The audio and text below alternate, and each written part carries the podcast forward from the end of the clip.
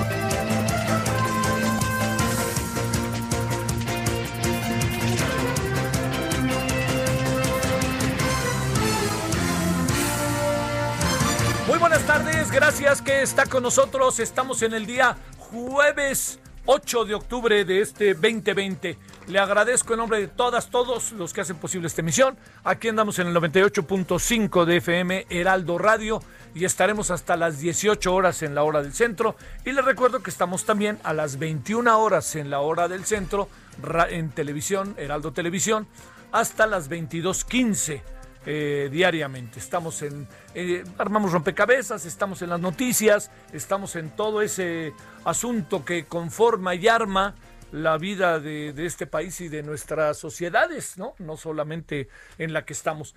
Bueno, deseando que haya tenido hasta ahora un buen eh, jueves. Aquí en la Ciudad de México, como ya empieza a pasar, ¿no? Empiezan a verse caer las, las hojas de los árboles y además empieza a suceder algo que también es muy propio de la época. En lo, salimos a la calle y se siente el sol. Y entramos a nuestras casas y en nuestras casas se siente frío pues por toda la noche. Así va a seguir de aquí un buen rato. De repente variará poco, pero así más o menos será de aquí en adelante. Bueno, la noticia central el día de hoy es que Babalú, adiós, ahí se ven, va que va, los fideicomisos. O sea, no, no, no, no, no, díganle que no esa pelota, pues a la manera del López Obrador, ¡pum! Desaparecieron los fideicomisos. No hubo, no hubo una reflexión real sobre el tema. Eh, me podrán a mí decir lo que sea, pero yo no sentí, no percibí, no viví, no escuché y estuve atento. Una reflexión que dijera, a ver, vamos a quitar esto porque vamos a hacer esto. No, vamos a quitar esto y punto y se los vamos a dar de otro lado y colorín colorado. Le voy a decir qué puede pasar ahora con los fideicomisos. Algo delicado. Ya vamos a hablar de nuestro primer tema del día. Algo muy delicado es eh, el hecho de que al quitarlos, los fideicomisos, lo que pudiera eventualmente suceder es que haya inconformidades, bueno, estoy seguro, habrá inconformidades y a lo mejor nos vamos a meter en un largo, largo, largo terreno de denuncias, demandas, amparos, bla, bla, bla, bla, bla, y vamos a entrar a ese terreno siempre tan, tan, tan delicado, pero largo, pero al fin y al cabo ese terreno que tiene que ver con la vida del Estado de Derecho, de largos juicios, largas apelaciones, largas denuncias, todo eso, ahí va a estar. Bueno, el, eh, el tema en el fondo, lo que no sé qué piense usted, pero en el fondo es eh, que andamos ahí cayendo en un terreno profundamente delicado. Déjeme decirle cuál es ese terreno profundamente delicado. Ese terreno profundamente delicado tiene que ver con que resulta que hay corrupción. Es que hay corrupción, dinero discrecional, se mueven como quieren, hacen lo que quieren. Los legisladores que votaron en contra de que desaparecieran los fideicomisos se debe a que seguramente recibían, ya saben, ¿no? Una lana este, de parte de los fideicomisos. Todo eso, dígase lo que se quiere. Pero yo le diría algo que me parece cada vez está haciendo, y se lo he venido diciendo, perdóneme, es un poco como aquel, mi, bueno, no mi generación porque soy más grande, pero había un programa que se llamaba Morphy Brown, Murphy Brown siempre decía lo mismo. Dice, híjole, si vieras cómo me choca que te lo diga, pero te lo voy a decir. A ver, dímelo. Te lo dije. Este es un te lo dije. Tal cual. ¿Por qué? Porque van a venirse muchos asuntos muy delicados y me voy a adelantar un poco a lo que seguramente conversaremos en cualquier momento con Luis Fonserrada eh, que fue es este que fue director del Centro de Estudios Económicos y Sociales de, del sector privado, eh, me voy a adelantar, pero yo le diría, a ver, ya le quitamos lana, como diría la canción, aquí hay en todas partes. Ya le quitamos lana a qué? Fideicomisos. Ya le quitamos el dinero a los, a, los trabajadores del gobierno. Ya le quitamos dinero a las subsecretarias, las secretarías. Ya le quitamos dinero, ya, ya desaparecimos 10 subsecretarías. Ya le quitamos dinero, había por ahí, hay varios, perdóneme, este, eh, me quiero ahorita. Ah, ya le quitamos dinero también a, eh, al, digamos, este, ya recibimos dinero de un avión que no se rifó, ¿no? Porque nadie, y ya está ahí como el 30% de boletos que no se vendió y que se entregaron. ¿Dónde quedó ese dinero? ¿Dónde quedó la bolita? Entonces ya quitamos lana de todos lados. Ay, ay, perdóneme, me faltaba uno. Ya no nos quedan guardaditos. Entonces, ¿qué fregados vamos a hacer? O sea, ¿cuál va a ser la siguiente? Ok, le van a quitar dinero a las rocas, a las piedras. Pues bueno, pues va a haber piedras que dan, pero la mayoría de las piedras no dan, ¿eh? Así de fácil. Y sobre todo se crea un estado de ánimo. Y sobre todo también todo ese dinero va de la mano y a mí me queda clarísimo, la verdad, yo a mí no me parece la discrecionalidad con la que se mueve, pero a mí en la persona de Andrés Manuel López Obrador, se lo digo, me cuesta mucho trabajo si quiera imaginar, si quiera imaginar que el dinero eh, de parte del presidente tenga una intención perversa. No dudo que lo use de repente para la política, algo así, pero el tono del presidente y su historia no va por ahí.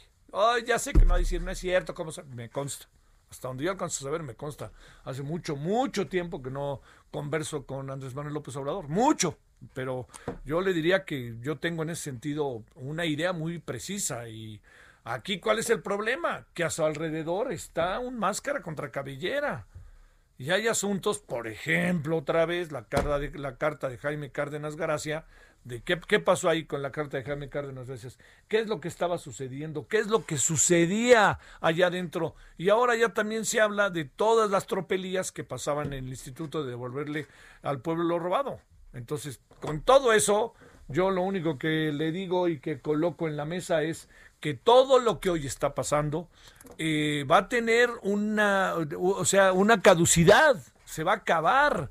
Entonces, ¿qué es lo que hay que hacer? Por ejemplo, no se enojen pero el Fondo Monetario Internacional, al cual de repente quieren y de repente no lo quieren, ya dijo algo bastante fuerte. Dijo, yo sugeriría que detuvieran las obras, las grandes obras, particularmente el tren Maya. Yo lo sugeriría, dice el Fondo Monetario Internacional.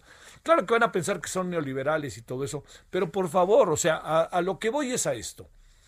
Todo lo que está pasando con el gobierno hoy, yo lo veo mucho más positivo de lo que cree. Yo veo que hoy el gobierno está tratando, el presidente Andrés Manuel López Obrador está tratando de cambiar las cosas. Y eso está costando sangre, sudor y lágrimas. Y puede que le esté costando más sangre, sudor y lágrimas a, unos sectores de la población que al propio gobierno, porque el gobierno ya sabrá cómo fregados le hace, ¿no? Él trae el sartén por el mango. Pero lo que parece ser un, un asunto que está en la mesa un día sí y otro también, le diría es ni más ni menos que el tema de cómo se están haciendo las cosas y la falta de una recepción, una escucha al a quienes hacen crítica de cómo se están haciendo las cosas. ¿Sabe qué impresión me dio ayer que seguí de cerca el, el, este, el debate? Me dio la impresión ayer de que era va porque va. Oigan, a ver, se paró una. Platicamos con Karina, la diputada del Partido del Trabajo, ayer en la noche, en, en Aldo Televisión, y le decía yo, me decía ella, es que que quede claro, nosotros no estamos de acuerdo cómo se están haciendo las cosas, pero queremos, así lo dijo, ¿eh? a nuestro presidente. Nosotros estamos con nuestro presidente y queremos que tenga el menor número de problemas y así va a tener más problemas. Eso lo decía el Partido del Trabajo. Entonces yo de repente vi ahí a dos de Morena, a una diputada, pero así, ya sabes, se le ve ya sabe que siempre dicen que cuando a una persona se le abren las narices es que algo está pasando con las personas. Se refleja, es una especie de enojo o es una alerta, como usted lo quiera ver. Pero se le veía, incluso se agachaba con el micrófono y pa, pa, pa.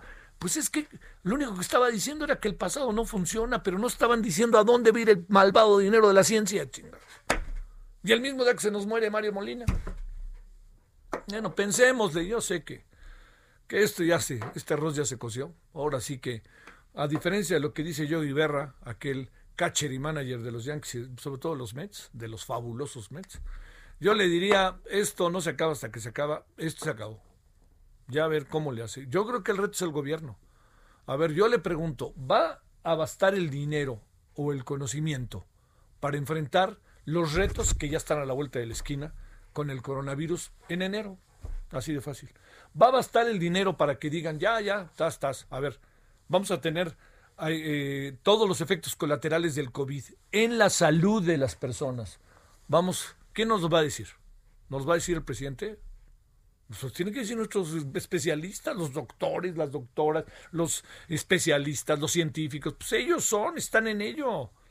Hay cuatro instituciones de educación superior, todas de altísimo prestigio, de altísimo prestigio que están en este momento trabajando por una vacuna. De, oiga, altísimo prestigio. Si la UNAM no es, yo ya no entiendo nada. Si el Poli no lo es, ya no entiendo nada. Si la UAM ya no lo es, no entiendo nada. Si la UDG ya no lo es, ya, ya, ya. Ahora sí que paren esa pelea, ¿no? Bueno, vamos a ver qué pasa. Yo este, veo, veo con escepticismo este tema de los fideicomisos, fideicomisos y cómo se van a sustituir ¿no? ¿En qué? Es que ya les vamos a dar el dinero directo. A ver, ¿qué hubiera, qué, qué sucede si no lo quiera nadie, como dicen por ahí? Así decían, se decía mi mamá cuando pasaba algo y se pegaba en la cabeza, como para que ni Dios lo quiera, ¿no? ¿Qué pasaría si tenemos un muy fuerte temblor en el país? ¿De dónde va a salir la lana? ¿Dónde está el fondo de vamos a tener que agarrar nuestra deuda o vamos a tener que agarrar nuestros ahorros? O sea, ¿por qué teníamos los fideicomisos? ¿Por un capricho de alguien?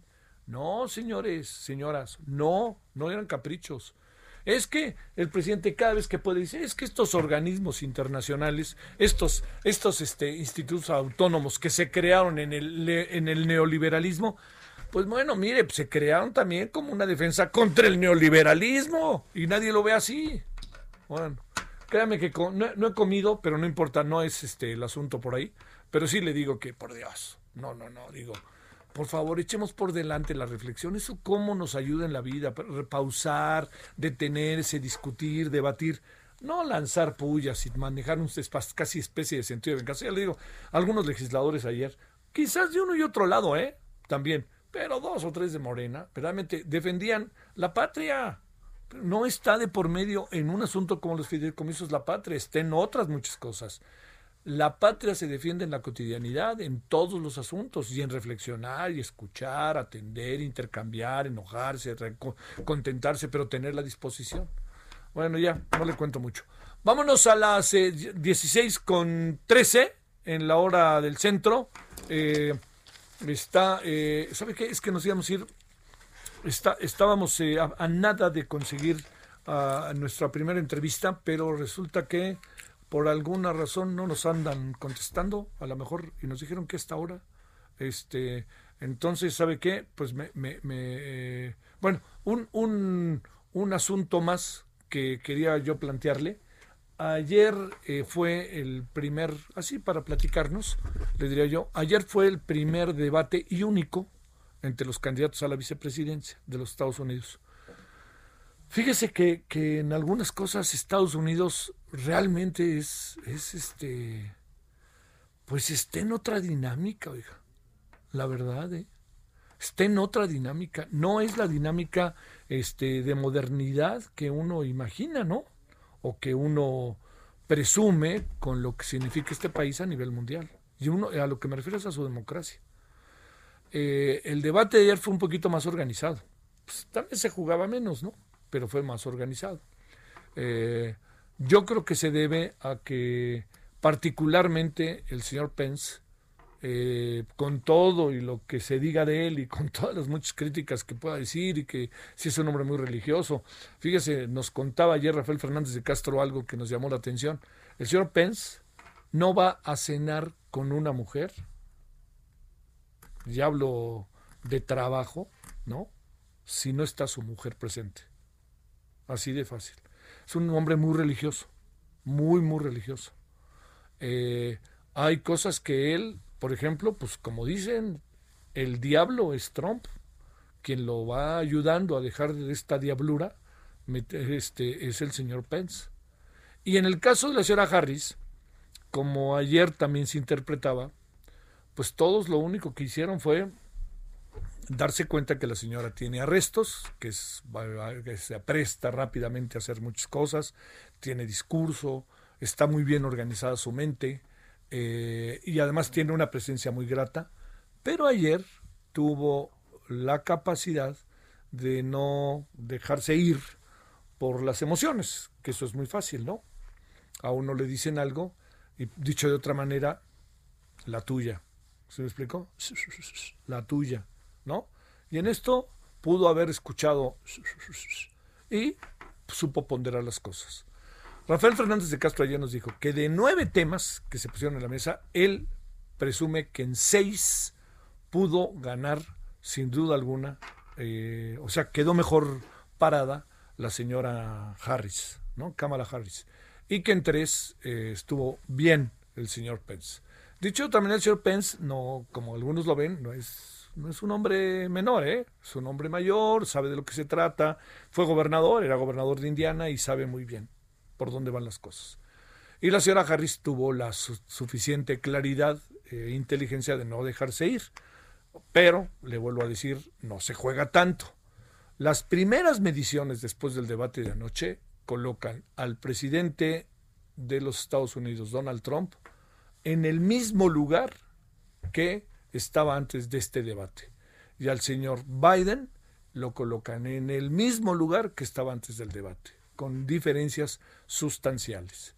Estas diferencias sustanciales, para irnos antes, para contarle algunos otros asuntos que hoy se han dado, es muy importante que las veamos de la siguiente manera.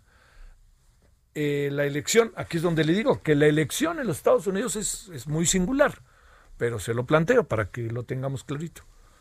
En los Estados Unidos lo que sucede es que no gana quien tiene más votos, sino gana quien tiene más delegados y los delegados los dan por los triunfos que tengan los estados. Quiere decir que en California, es un ejemplo, puede perder por 500 mil o un millón de votos el señor Trump y eso pues se acumula en el voto general, pero no más pierde California.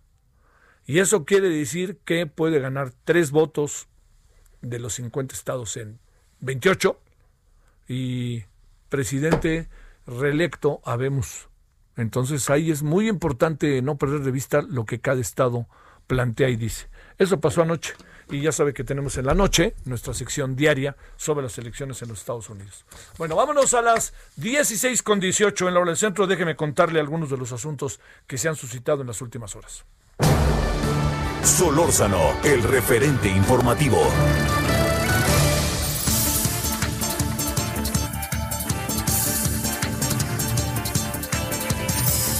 Bueno, le cuento ahora 16, 19. Bueno, le voy a. Algunas de las cosas ya se las conté, pero déjeme ahora desmenuzarlas, ¿no? Informativamente para que usted tenga todos los elementos.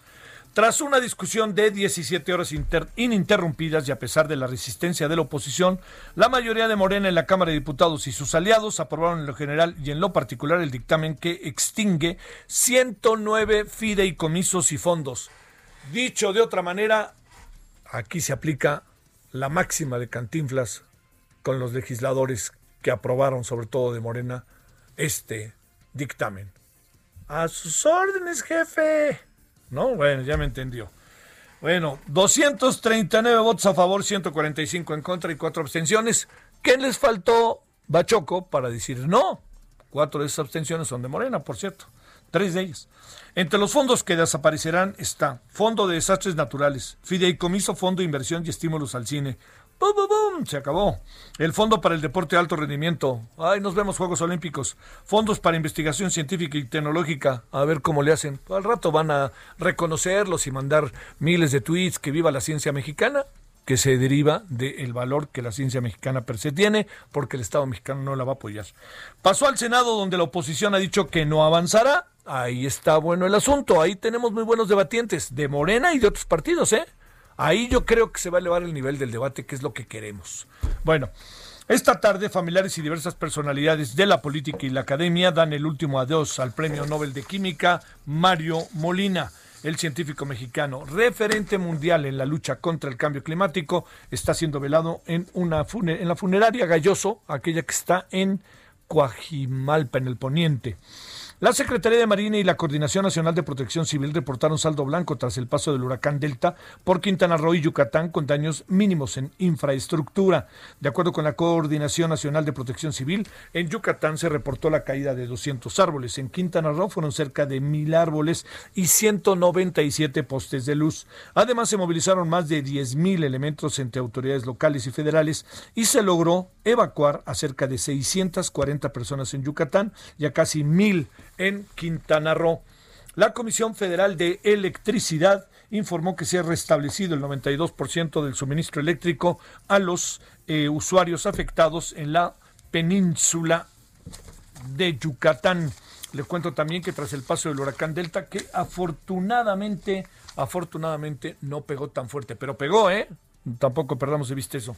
No pegó tan fuerte. El Delta, la hablo de el eh, huracán, según la Comisión del Agua, aún se esperan lluvias fuertes para los estados de Chiapas, ojo, Tabasco, Tamaulipas, Quintana Roo, allá Cancún que nos escuchan, Yucatán y Veracruz, Veracruz, todo Veracruz.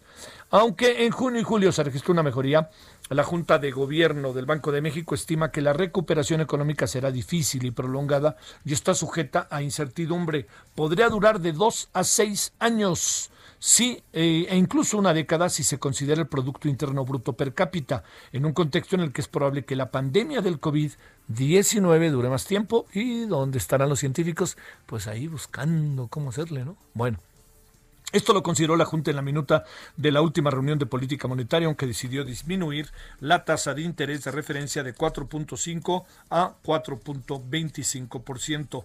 Bueno, y una declaración que ha llamado mucho la atención hoy, la del señor Agustín Carstens, quien es, fue gobernador del Banco de México, gerente general del Banco de Pagos Internacionales y también secretario de Hacienda, alertó que la respuesta que han tenido los bancos centrales para contrarrestar los efectos del COVID-19 han sido en lo general oportunas, pero las acciones han generado exceso de liquidez. Las empresas están muy endeudadas y llevará bancarrotas.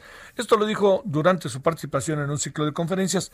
El presidente Andrés Manuel López Obrador, cuando le preguntaron hoy sobre eso, dijo, no creo que estén hablando del caso mexicano. Al rato vemos, ¿no? Si también eventualmente a México inevitablemente le toca. Agentes de la Policía de Investigación de la Fiscalía de la Ciudad de México sabe que detuvieron en Querétaro a Jorge Eduardo N., exdirector general de Construcción de Obra Civil de la Secretaría de Obras y Servicios de la capital. Es señalado por su probable participación en la comisión de delito del ejercicio ilegal de atribuciones y facultades. Presuntamente participó en la contratación indebida de empresas privadas para la demolición de edificios afectados por el sismo de 2017 en las alcaldías Benito Juárez y Coyoacán. Aquí es un asunto que desde hace tiempo este tema está ahí, ¿no? Ahora, aquí no se está enjuiciando si se hizo bien o no en tirar los edificios, sino más bien cuál fue el mecanismo por qué lo hicieron. Ya vendrá lo que significa la revisión de si esos edificios debieron haber sido eh, tirados o no, demolidos. En la Ciudad de México fue encontrada una toma clandestina de hidrocarburo en la colonia Popotla, en la Miguel Hidalgo. La zona fue acordonada por elementos de la Guardia Nacional, la Policía Capitalina y personal de protección civil. Reportes señalan que la toma clandestina tiene cinco o seis meses operando.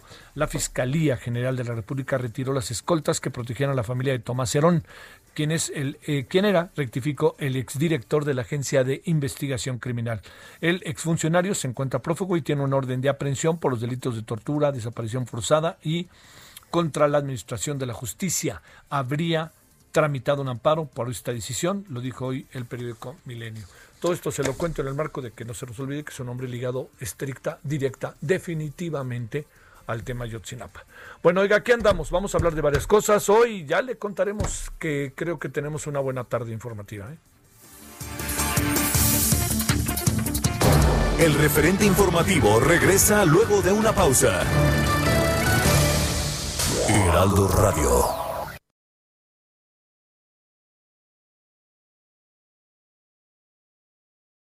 Heraldo Radio.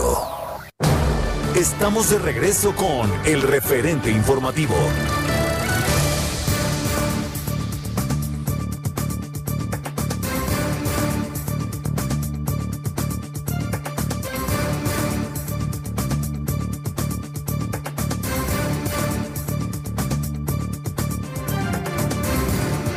Bueno, 16 con 30 en la hora del centro. De estos temas de los que vamos a tratar ahora, que en verdad sacuden y uno acaba pensando cuál es eh, exactamente qué pasó, ¿no? Porque vamos creciendo con versiones y luego resulta que no. Recuerda usted el caso de Florence Cassés, ¿no? ¿Cuánto tiempo vivimos bajo la, bajo la certeza, póngale comillas, de que eh, Florence Cassés había sido detenida en su momento y que inmediatamente llegaron los medios? ¿O se acuerda usted del secuestro de Rubén Omar Romano, el que era entrenador del Cruz Azul? Que venía saliendo, ¿no? Del entrenamiento y ahí en la Noria, cerca de la Noria, vámonos, ¿no? Y resulta que lo, él, acabó siendo tiempo después, nos dimos cuenta que había sido eh, liberado un día antes, ¿no? Y ahí colocaron a los conductores famosos de la tele y dijeron, ve, en este momento viene saliendo Rubén Romano y, nadie dijo nada, ¿no? Nomás por caso de Franz Cases Brinco. Esa es una parte. Hay otra parte. Y esa otra parte tiene que ver con personas que eventualmente están detenidas, acusadas de esos delitos, entre otros, de esos y de muchos otros. Y uno dice, no, pues son culpables, ¿no? Ya están en la cárcel, ahí llevan 10 años. Y de repente no nos hemos dado cuenta que hay un cuestionamiento firme y serio de que lo que nos han dicho no es cierto. Y tenemos a una persona en la cárcel. A una, a unas, unos, tal cual. Bueno, Hablemos de uno de los casos en donde hay una gran cantidad de información que hace eh, cuestionar las decisiones que se tomó desde el Poder Judicial, desde los juzgados. Bueno, le, agradezco a Enriqueta Cruz, ella es mamá de Brenda Quevedo, que eh, fue Brenda detenida, este, eh, ha sido víctima de varias cosas dentro del penal, ya llevó un rato ahí, y pues que nos cuente la historia, si le parece, y vamos a ver usted y yo que tengamos más información para decidir. ¿Cómo está Enriqueta? Buenas tardes. Hola, buenas tardes, pues muy contenta por la oportunidad. Gracias, Enriqueta. ¿Cómo te ha ido? Pues mi, estoy muy contenta ahorita con la resolución que dio él, empezando con este documento que, mm, resolvió la ONU en cuanto a, a los todas las violaciones de, que le hicieron a mi hija durante todos estos 13 años que ha estado encarcelada. Eh, porque sí fue bastante, bastante, fueron los mejores años, yo indico, porque la aprendieron cuando tenía 27 años. Wow. Acaba de cumplir 40. Y cuando empezó todo eso ya tenía 25. Desde los 25 pues ha sido una pesadilla. Sí, lo imagino. Eh, no sé si recuerden, ya la capturaron. Yo, yo te diría, si, no te importa, si no te importa, Enriqueta, cuéntanos desde el principio. Imagínate que no sabemos lo que pasó. Adelante. Sí, claro que sí. Bueno, pues empieza toda una pesadilla. en mi casa y bueno, pues yo no sabía ni de qué se trataba, pero bueno, desde ahí fue un suplicio. ¿Vivían en la Ciudad de México? ¿Viven en la Ciudad de México? Sí, ahí en Uxmal y Popocatépetl, en la colonia General Anaya. Sí, claro, céntrica. Eh, muy céntrica, mi hija estudiaba en la ULA, bueno, ya había, ya se había, había acabado, de hecho ya había regresado de Londres, ella siempre eh, trabajó toda su carrera en la ULA, digo, trabajaba en la, estudiaba en la ULA y trabajó siempre en Televisa, Zona Abierta, Editorial Clio, todo eso. Y de pronto, bueno, pues conoce a Jacobo Tagle y bueno, pues a los meses pasa esto. ¿Qué pasó? Una cosa terrible, pues eh, empieza con lo del cateo, que donde me doy cuenta que la acusan de un secuestro. De hecho, me preguntaban mucho que, don, que buscaban una sierra eléctrica, ¿no? Y también muy, muy interesados en, en la computadora. Eh, bueno, fuimos exhibidos mi hijo y yo porque éramos los que estábamos y al asiedo nunca habíamos nosotros ni nunca en mi vida en una eh, habíamos estado en una delegación, imagínense nada más. Sí, claro. Cuando voy bajando al edificio, pues era como seis camionetas negras, ¿no? Llevando como... ¿Y qué, qué, pasaba mientras con Brenda, eh? Brenda estaba con Jacobo y por lo que sabía ella, sabía que lo acusaban, que lo buscaban, entonces ella siempre pensó, bueno, en los pocos momentos que, que supo de todo esto, que era a él, como le decía, eh, dice, pues preséntate, si tú no eres culpable de lo que le acusaban del secuestro, pues preséntate, ¿no? Él dice, no, es que si me presento me va a afectar porque me, tenía un problema de un carro, que había vendido un carro robado. Sí. Entonces, pero a los días es cuando, allá en, en marzo es cuando me hacen el cateo cuando ella se entera de ese cateo, bueno, fue la persona que estuvo presente cuando supo, bueno, ya no regresó con Jacobo y le dijo hasta de lo que se iba a morir, pues, pues ¿por qué me, por estoy yo involucrada? ¿Yo qué debo? O sea, nadie debe nada, ni él, ¿no? Pero eh, fue un susto terrible. Eh, y de ahí, pues ya no, ya no la, las personas que, que la apoyaban, pues ya no la dejaron bueno, más bien ella tomó la determinación de no estar con Jacobo y estar huyendo terrible en la República y finalmente yo no sabía nada, era, una, era un suplicio porque era buscado por todos lados. No sé si recuerdan hasta las eh, diario pasaban yo creo que los noticieros la cara de Brenda con todo el caso, ¿no? Del secuestro de este de esta persona y, ¿Quién era la persona que secuestraba? Hugo Alberto Wallace Miranda. Ajá y la parte acusadora, pues Isabel Miranda de Guardia. Sí. Ah, pues era increíble porque pues esta persona con todo su poder empresarial y económico pues nunca se iba a comparar, era un ícono en las en la comunicación, con todos los medios. ¿Tú, tú a qué te eh, dedicas, eh, Enriqueta? Yo estoy ¿O a, qué te, ¿O a qué te dedicabas en ese momento? Yo trabajaba en una institución bancaria, Ajá. de hecho ya estaba como outsourcing, aunque había trabajado ya de 25 años ¿En cuál, ¿en cuál banco? En Bancomer. En Tanto fue esto que me afectó muchísimo, muchísimo, porque yo de ahí del banco, yo utilizaba el correo para poder pedir ayuda hasta el presidente, pensando que sí había justicia. Y comunicándome con todos los medios de comunicación, nadie me hizo caso, nadie. En eso están, eh, pues hablando de los principales medios, ¿verdad? No, pero oye, eh, reconozco, Enriqueta, que que digamos, eh, no, no, no me meto a enjuiciar las cosas porque no tengo toda la información, pero, pero doña Isabel Miranda de Gualas hizo una campaña verdaderamente grande que acaparó la atención de los medios. ¿eh? Sí, claro, claro. Sí, sí, sí. ¿Y quién iba a saber, verdad? Pero una campaña enorme con todo, pues, todo su poder adquisitivo y, y en los medios. Pues. ¿Brenda, ¿Brenda conocía al personaje secuestrado? No, para nada. Para nada. Para nada. Ella ella supo de él cuando, porque ella la involucran por ser novia de Jacobo Tagledovin. Sí. Ella apenas llevaba meses de, ser novia cuando se suscitó todo esto. De hecho, pues antes deciden vivir juntos, se vivían juntos. Y ella se sabe de esto porque llegó a su casa, ahí en Obrero Mundial y Viaducto. Ajá y, ve el espectacular, porque hay un espectacular ahí en su casa de Jacobo, y, pregunta, y dice, ah, sí, es que mi papá le, primero le rentaba y luego ya le, le vendió a, a Hugo Alberto Wallace el cachito, porque había problemas luego con, la renta. Entonces, de ahí supo nada más quién era Hugo Alberto Wallace. Fue todo.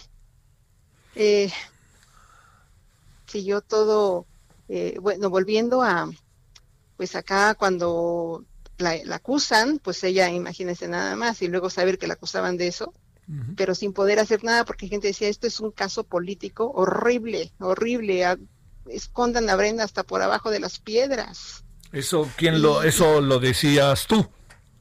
Lo decía yo porque así me lo decían las alrededor, llegadas a mí, abogados. Yo ya, estaba consultando abogados, claro. Sí.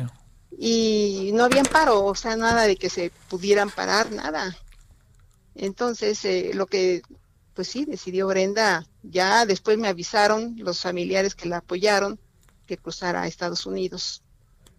Entonces, allá después de tanto esfuerzo, tantos años, estar ahí pagando abogados, yo tuve que vender todo, todo, todo para poder pagar allá tantas, porque allá es por hora, los abogados.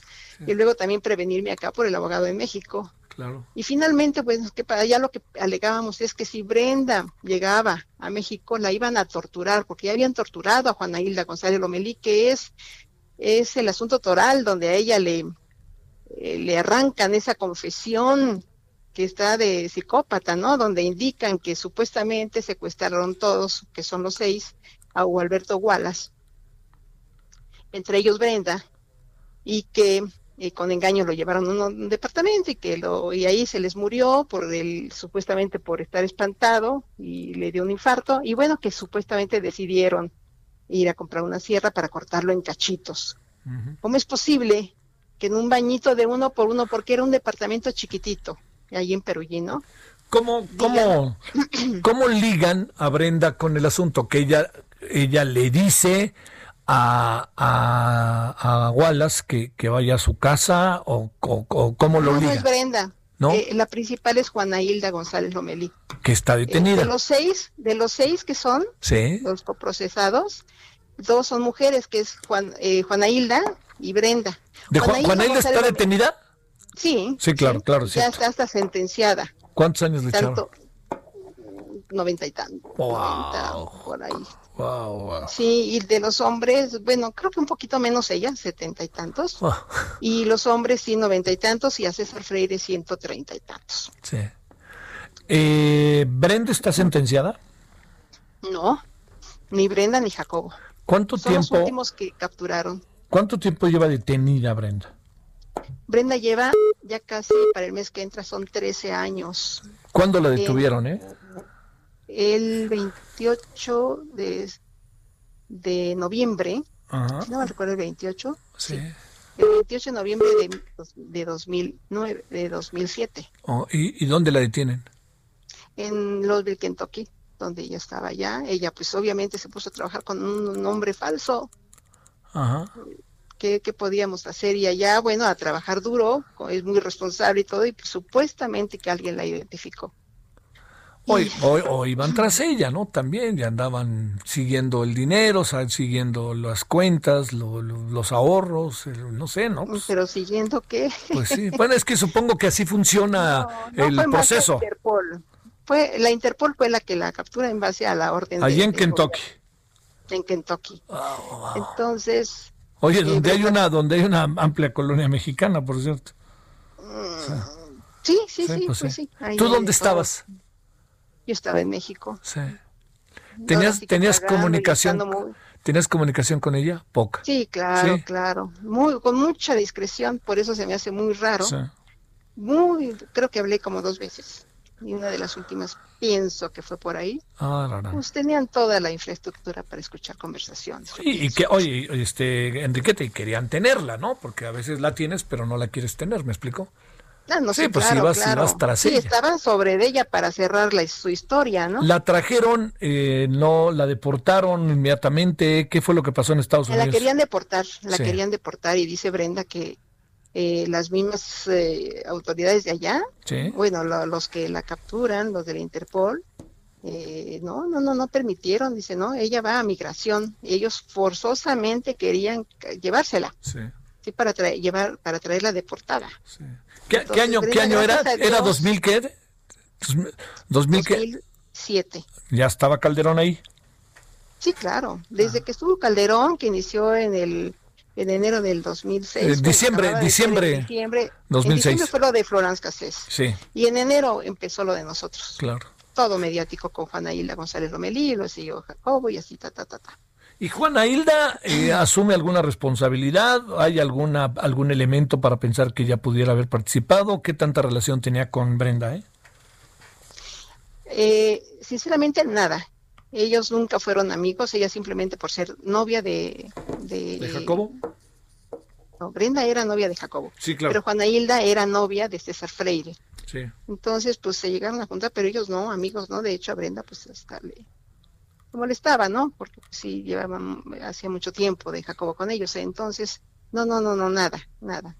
Y los hermanos Castillo Cruz, por ejemplo, pues sí, también tuvo un roce con ellos, bueno, un contacto con ellos, sin ser amigos tampoco, pero sí, y se llegaron a, juntar. Y con César Fre, pues también igual, ¿no? Con Juana Hilda, pero no, nunca fueron amigos, nunca. A ver, y toda, toda la historia, eh, toda la historia que se da a partir de ahí, ella llega a México, ¿cuánto tiempo después de que es detenida en Kentucky?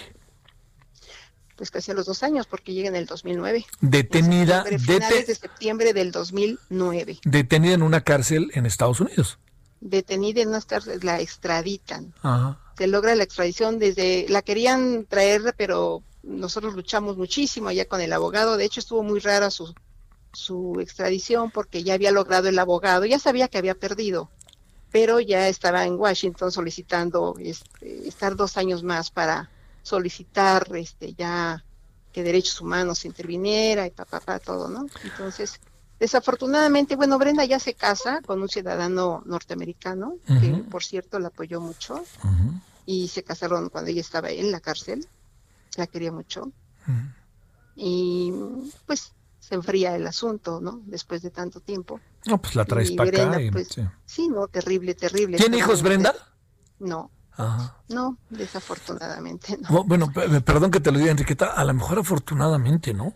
O sea, lo digo en esta etapa, ojalá. Ah, sí, sí, sí, en términos de, ay, qué vida tan complicada, ¿no, Enriqueta? Qué sufrimiento. Sí, sí. o sea, yo sé que la abuela sería feliz, pero, ay, no, no, sería complicado. bueno, oye, pero esto todavía no se acaba, ¿no? No, no se acaba, claro que no. Em, estamos en lo último, eh, estamos ya casi por cerrar, eh, estamos con la última prueba que es el ADN del padre biológico, no sé si recuerdas que se presentó sí. Em, el año pasado y bueno, estamos en esas para que sea considerada como prueba superviniente, ¿no? Sí. Y ya nada más sería eso, también un eh, un otro documento que es una valor es lo del protocolo de Estambul que le hicieron a Juana Hilda González Lomelí, a quien por cierto, pues sí ratifico que ella fue torturada. Ella, por la declaración que hace Juana Hilda González Lomelí, eh, que la hacen firmar, sí. que la hacen firmar esa historia, porque de hecho es muy diferente a lo que ella declara, que hasta salió en los medios de comunicación, un video diciendo que sí fueron y riéndose, y muy rara, muy rara a lo que realmente ella firmó, ¿no? Se le olvidaban las cosas, se veía, ella lo ha declarado en, juicio, cómo le pasaban las hojas para decirle qué es lo que tenía que decir. Sí. ¿Qué, a, Brenda, qué le hicieron? A Brenda la torturan. Brenda llega de, allá de, extraditada y lo primero que hace es encontrarse en el aeropuerto a la señora. Eh, por más de que ella le pidió a derechos humanos, ya ves que es todo un protocolo, la entrega de cuando llegan extraditados. Sí, se supone que incluso nadie se da cuenta, ¿no? O sea, es un asunto totalmente privado, hasta donde yo sé. Sí, y lo primero que le dijo al de derechos humanos que iba en el avión, no quiero ver a esa señora que tanto daño me ha hecho, por favor. Entonces abren las compuertas, uff, lo primero que ve toda prensa y todo, dice, Dios mío.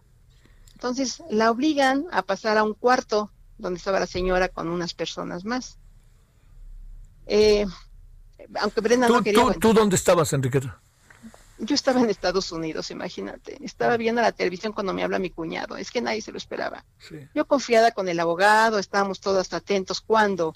Ah, pero bueno, ya no terminé, perdón. Como Brenda se casa ya, se enfría el asunto y se le pide el divorcio a ella, porque ya era eh, difícil, ¿no? Estaba muy, muy lejos y y bueno, en relación al, al, al, divorcio, fue como muy cercanita, como que será menos de 15 días, Brenda ya estaba aquí, o sea, se debilitó. Siento que también se debilitó por eso, por, para habérsela traído extraditada. Entonces, bueno, estaba yo viendo la televisión, me habla, imagínate, me habla mi cuñado diciendo, Brenda está llegando a México. No, pues ni, un balde de agua fría. ¿Tú dónde vivías en ese momento? Yo estaba ya en Los Kentucky, porque se me hacía más fácil. Estaba con un familiar. Sí. Eh, que ya podía yo hablar diario con Brenda. Y cualquier cosa estaba con un contacto con todo, con todo lo que se pasaba en, en la corte, todo lo que se hacía, Sí, claro, porque estaba detenida, entonces ya tenía lógica que estuvieras ahí. La podía ver, la podía hablar diario, todo, ¿no? Sí, sí, sí. Entonces sí, fue ¿Cómo la pasó en Kentucky en la cárcel? Uf, pues hasta la señora lo dijo en una ocasión que venía feliz, una de las veces que fue, porque ahí así es cárcel y se veía que Brenda estaba sufriendo, ¿no? Sí, son cárceles de alta seguridad. A ver, luego lo que sucede, Enriqueta, se traen a Brenda, Brenda con toda esta presentación a la que hace referencia, ¿qué es lo que pasa en el caso? ¿Cómo se empieza a definir el caso y cómo es posible que tengamos tanto tiempo sin que tengamos una sentencia? Exactamente, bueno, nada más terminó rápido, ahí donde la obligan a Brenda a pasar en la sala de aeropuerto. Esta señora lo primero que ya tenía hasta su manta diciendo que donde había dejado a su hijo. Brenda, eh, así en voz alta, le dice, señora, usted sabe perfectamente que yo nunca conocí a su hijo y que yo soy inocente. ¿Y, qué, dijo la señora, la señora se acerca y le dice, ya vi que tú fuiste y vas a recibir beneficios jurídicos. Y Brenda Fuerte le dice, beneficios jurídicos, usted que tanto me ha hecho daño y a mi familia, no señora, no, no, no, yo me voy a defender, es más que estamos esperando. Entonces la señora enojadísima le dice, no sabes con quién te metiste, me las vas a pagar. Y efectivamente, se la llevan a Brenda, le tocaba Santa Marta Catitla, no sabemos ni por qué la tuvieron fuera un rato, pero finalmente la llevaron a, a Santiaguito, en donde al mes y pico es cuando sucede la primer tortura, que a Brenda la mandan llamar supuestamente a la oficina del director para una audiencia o una sala de, para una audiencia, eran casi ya las 7 de la noche, lo cual Brenda dijo, no puede ser, yo no, mi, mi asunto es por exhorto, no tiene por qué haber audiencia, entonces lo obligan, iba, iba muerta de miedo, le dice a la custodia, no me suelte, no me suelte, pero bueno, la custodia la soltó, entra a la salida y eran tres hombres encapuchados que estaban volteados hacia la pared y uno le abrió. Entonces, bueno, que lo que más todo lo demás, pero no sé si lo han escuchado, pero sí le, obviamente con todo lo que es tortura, bolsa de plástico en la cabeza, todo efectos de que se se doblara. sí, que, se, doblara, que se doblara, claro. Exacto, entonces eh, le ponían el el micrófono, les aventaba ella eso, le venía, bueno, muchas cosas le hicieron. Afortunadamente ya casi después de hora y pico, no sé, dos horas, eh, empezaron a tocar la puerta, porque yo creo que la custodia pienso que sí se alcanzó a dar cuenta de algo y estuvieron tocando la puerta y es conforme esos tipos se van. Mm, nada más quiero recalcar rápido, hasta que empezó la, el proceso al año siguiente, que fue en junio, julio del, del eso fue en el 2010, en el 2000, perdón, 2009. Al año siguiente duró todo esto porque se fue, intimidaron mucho a su abogada, eh, se quedó sin abogado, en lo que ponían el otro abogado. Entonces el proceso inició hasta julio del 2000, este, 2011. Ajá. No, de 2010, de 2010. Ahí, en una salita es donde era la primera vez que iban a estar, que estaban en persona, así ya más cerca, con la señora, eh, estaban puros eh, testigos de, de cargo, este, había mucha gente y entonces estuvieron como tres horas sin, sin que finalmente se llevara a cabo la audiencia porque Brenda no lo permitió, pues eran puros testigos de cargo. Entonces ahí reconoció plenamente y sin temor a equivocarse, me lo dijo dos días después, que uno de los personas que es Ministerio Público, que siempre estaba con la señora, que la llevaba a las audiencias, era uno de sus agresores. Entonces, Imagínense nada más los otros dos quienes eran, ¿no? Mm. De ahí ya enseguida, bueno, fueron enseguida, fue cuando fue la otra audiencia y ya no se llevó a cabo porque se la llevaron a las Islas Marías. En Islas Marías le fue peor, allá no eran, no fueron tres, fueron cinco, seis hombres. Entonces, eh, lo primero que le dijeron, sí sabes de parte de quién nos reconoces. Yo fue ahí peor.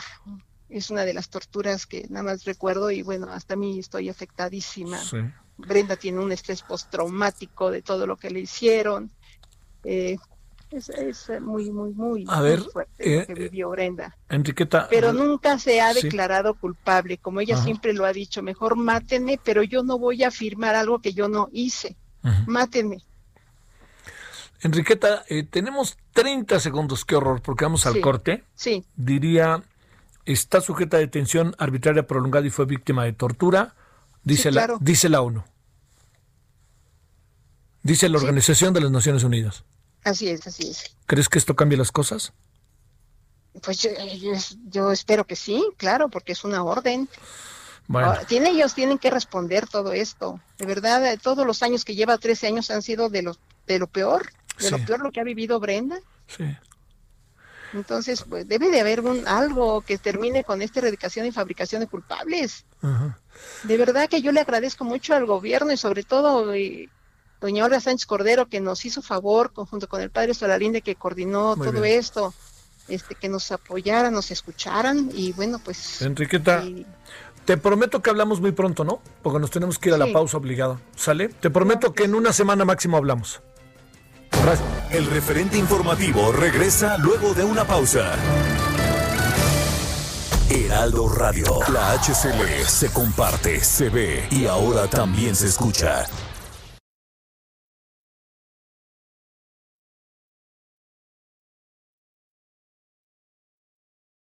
Heraldo Radio. La HCL se comparte, se ve y ahora también se escucha. Tarde a tarde, lo que necesitas saber de forma ligera, con un tono accesible. Solórzano, el referente informativo.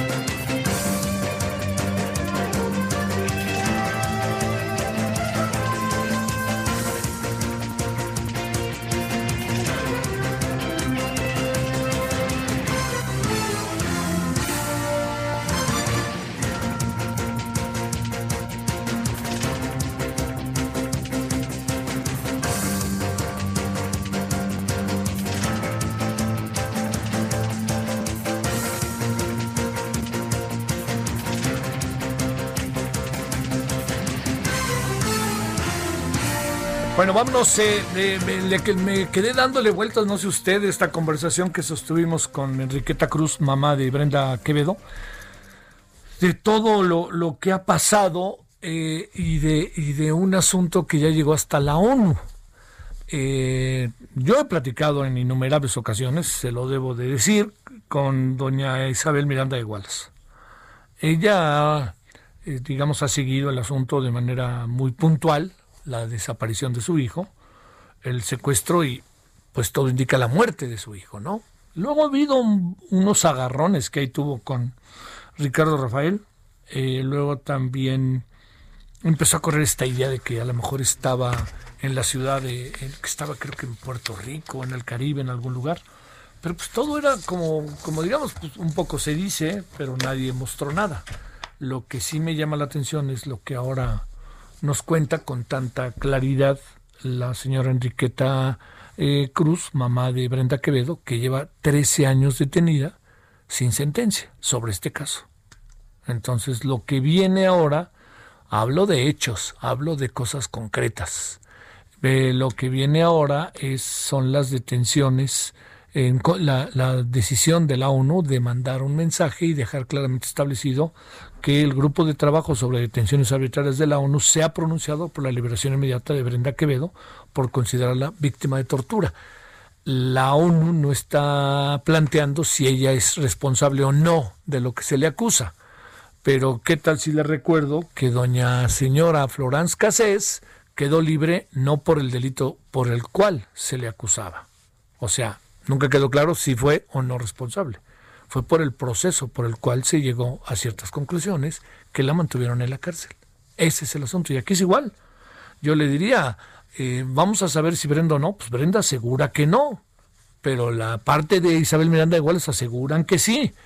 El asunto está en si en el proceso si se llevó a un debido proceso. Así de fácil. Bueno, eh, nos está escuchando Isabel Miranda de Gualas. Querida Isabel, danos este 10, 15 minutitos y con todo gusto ahorita sé que me estás escuchando e inmediatamente entras, ya sabes que con todo gusto.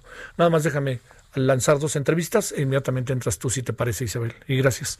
Bueno, es que nos estaba escuchando Isabel Miranda de Gualas que quiere decirnos algo. Me acaba de mandar un mensaje. 17 con 3 en la hora del centro. Solórzano, el referente informativo. Bueno, le cuento, me dice, hay que tener las dos caras. Ya sabes que sí, mi querida Isabel. Yo siempre hay, he puesto eso precisamente por delante. Y ahorita mismo te vamos a escuchar. Bueno, le quiero decir que Jorge Verastegui, Verastegui, rectifico, Verastegui, es defensor de derechos humanos y especialista en desaparición de víctimas. Desde ayer lo andamos buscando, por ayer se nos juntó, ya sabe, el lamentable fallecimiento de eh, Mario Molina y ya no pudimos conversar con él, pero ahora sí ya estamos con él. Jorge Verastegui, te saludamos con mucho gusto y agradecemos que estés con nosotros. ¿Cómo estás? Hola Javier, muy bien, eh, gracias. Bueno, te planteo así directo y rapidito. ¿Qué piensas de toda esta decisión que ya se tomó respecto a los fideicomisos y en lo que afecta a la parte que tiene que ver con desaparición de víctimas? Mira, me parece que es un, un desacierto por parte de del Congreso, bueno, ahora de la Cámara de Diputados, veremos la respuesta en la Cámara de Senadores, y una mala estrategia del gobierno de la República de sin tener un análisis claro, detallado, y peor aún sin tener propuestas y alternativas, está desapareciendo una serie de fideicomisos que van a impactar eh, pues en la vida pública, social de nuestro país, pero principalmente en el tema de atención a víctimas, pues eh, está dejando o va a dejar en incertidumbre a cientos de, víctimas que hoy dependen de esos fondos para sobrevivir, derivado pues de un hecho delictivo que se origina por pues un digamos un problema de seguridad que no fue atendido y sigue sin ser atendido por parte del gobierno de México, eh, pero también por eh, graves violaciones a derechos humanos que si bien se han cometido en las anteriores administraciones, pues es responsabilidad del gobierno de México, que no tiene, digamos, colores ni partidos, ¿no? La responsabilidad es una responsabilidad institucional y eliminar este tipo de, eh, de fideicomisos sin tener una propuesta de cómo abordarlo, más allá de decir que se va a garantizar en el presupuesto, pues creo que es una irresponsabilidad y es un mensaje pues muy lamentable que manda la administración de López Obrador a, las víctimas en general. Eh, Jorge, este, eh, digamos, eh, se asegura que el dinero llegará directo y se asegura que ya no habrá intermediarios, pero también se asegura que detrás de estos fideicomisos hay discrecionalidad, moches y corrupción. ¿Cómo responder a esto? Que digo, uno sabe que no es así, ¿no? Pero no dudaría que en algunos fideicomisos pudiera pasar. Pero ¿cómo responderías tú, Jorge, estando en un área tan importante como es el tema de la desaparición de víctimas? Sí, mira, sin duda, yo creo que nadie en su sano juicio meteríamos las manos al fuego por, por cualquier fideicomiso, eh, entendiendo las malas prácticas que se han realizado en las anteriores administraciones pero hay que recordar que pues esta administración ya lleva eh, algunos años y ha sido quien ha administrado estos fideicomisos. Entonces también la pregunta sería si se está dudando de los funcionarios de esta administración que están llevando a cabo pues el reparto de los fideicomisos. Entonces, el, el decir que se entregarán los recursos de manera directa es un discurso que parecería que desconoce la realidad de cómo se tramita y cómo se realiza, digamos, todo, todo el trámite para obtener los recursos, principalmente en el tema de atención a víctimas, pero también en el de protección a personas defensoras de derechos humanos y periodistas. Entonces, eso, digamos, es un discurso que en la práctica sabemos que no se sostiene y que sabemos que esta administración se ha caracterizado por no ser muy eficiente en, la atención eh, a víctimas. Y ahora justo si estos mecanismos que medianamente funcionaban, tampoco queremos decir que son la panacea, pero medianamente servían para atender estas necesidades, ahora si los desaparecen con este discurso de que hay corrupción, aunque no se ha demostrado, y no hay sanción a los responsables, y decir que se van a entregar directamente sin tener una propuesta eh, clara eh, que nos pueda ayudar a entender el mecanismo de cómo se va a llegar de manera directa a las personas beneficiadas y que justo no caiga en discrecionalidades y sean eh, recursos que se puedan auditar y no caigamos después en cuestiones de corrupción, porque tampoco es que este gobierno vaya a estar exento de eso. Entonces, creo que la, la crítica no es tanto a que se desaparezcan, sino la forma en lo que los, en cómo lo están haciendo y que no se tiene una propuesta eh, viable o siquiera una propuesta más allá de este discurso de vamos a garantizar y además ellos hablan de apoyos como si fuera eh, eso un apoyo y no más bien el ejercicio de un derecho eh, que se está dando a las víctimas. Eh, y no hay claridad al final en cómo van a garantizar que efectivamente continúen y lleguen en el tiempo en el que tienen que llegar. Hay que recordar que todos los recursos que bajan vía el presupuesto se tardan meses en que Hacienda los libere y pasan por muchos procesos burocráticos que van a entorpecer todavía, como lo decía, la manera en la que se están entregando de por sí ahora vía los fideicomisos. Eh, eh, Jorge, hablaron con ustedes los legisladores. Hubo ahí un parlamento abierto. ¿Qué les dijeron sobre el tema? Porque a mí de repente me da la impresión de que todos decían que no, hombre, no los vamos a quitar y de repente, ¡pum!, vino la orden allá de la directriz, como ahora le llaman, desde arriba y dijeron, sí, ¿estoy en lo correcto? Sí, o sea, justamente había como ese discurso de que se iban a garantizar este tipo de, de fideicomisos, pero al final, o sea, en este país nunca se presenta realmente un proceso de parlamento abierto, eh, y en este caso no se presentó, como es la costumbre, se habló con algunos legisladores para, pues eso, tratar de que se garantizara eh, que se conservaran al menos estos dos fideicomisos, por lo menos, entre otros, porque son muchas las personas las que han estado acudiendo a la Cámara de Diputados. Eh, sin embargo, la respuesta de los legisladores ha sido muy vergonzosa. O sea, tienes eh, posturas como la de, bueno, de varios diputados y diputadas de, de Morena en el sentido de calificar como un grupo de terroristas, este, decía la diputada Padierna, a, las, a los familiares de personas desaparecidas y víctimas que se fueron a, que fueron a protestar a, a, la Cámara de Diputados. Y después tienes justo a la misma diputada y a sus compañeras y compañeros de bancada agarrándose las vestiduras diciendo que ellos siempre han estado apoyando a las víctimas, pero también por otro lado tienes a, la oposición, al PRI y al PAN, haciendo lo mismo, eh, cuando tampoco es que ellos en sus administraciones hayan apoyado a las víctimas. Entonces, es, tenemos una conducta muy cínica de parte de las y los legisladores que utilizan a las víctimas para eh, satisfacer sus necesidades políticas y en este caso económicas para el presidente de la República. Sí, pues Jorge Verastegui, gracias, defensor de derechos humanos y especialista en desaparición de víctimas. Jorge, muchas gracias que estuviste con nosotros. Gracias, buenas tardes. Gracias, gracias, muy buenas tardes. Gracias, Jorge. Ahora las 15, eh, 17 con 12 minutos en la hora del centro. Solórzano, el referente informativo.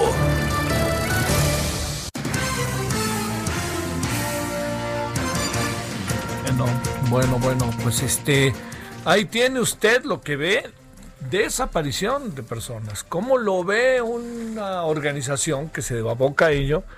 que uno presumiría que este gobierno que ya decir que es de izquierda no, me parece que ya, ya está difícil poder identificarlo, pero que al fin y al cabo es un gobierno progresista, este, no digo moderno, pero no conservador, en fin, ¿no? Pues bueno.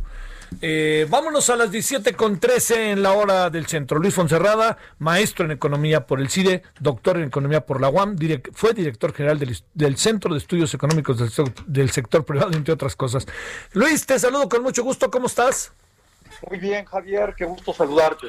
Bueno, a ver, hay, hay una de temas, mi querido Luis, que para que veas que vamos, te, voy a poner dos ahí a la mesa, seguramente surgirán más. Primero, ¿qué piensas de la forma en que se, se que, que se llevó a efecto el proceso de desaparición de los fideicomisos y eh, la cantidad de dinero que queda y la utilidad que puede tener ese dinero y para qué eventualmente se puede usar. ¿Cómo ves esto, Luis? Mira, es un tema serio. Vamos a ver. Eh, la recaudación del gobierno por impuestos eh, se le viene ya cayendo, evidentemente. Hubo una muy buena recaudación porque llevó a cabo eh, un cobro de impuestos a empresas grandes, cosas que se debían de antes, etcétera pero pues eso prácticamente eh, se acabó o tendrán muy poco más sobre eso. Y de otra parte, como la caída del PIB es tan grande, alrededor de 10% este año, eh, eh, y eso quiere decir que la actividad económica se cae 10%, y la actividad económica es la que genera impuestos. Impuestos sobre la renta, pues se paga por las utilidades que se tiene por la actividad económica, y el impuesto del IVA, por ejemplo, ¿no?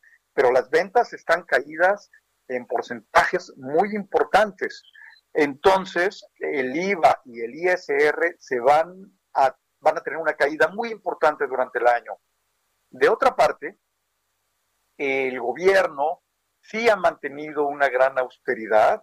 Sus, si, ves las cifras a, agosto, todavía hay un superávit en, el, en, el, en lo que se llama el balance primario, que es el déficit quitándole los intereses, eh, los intereses que se pagan por la deuda.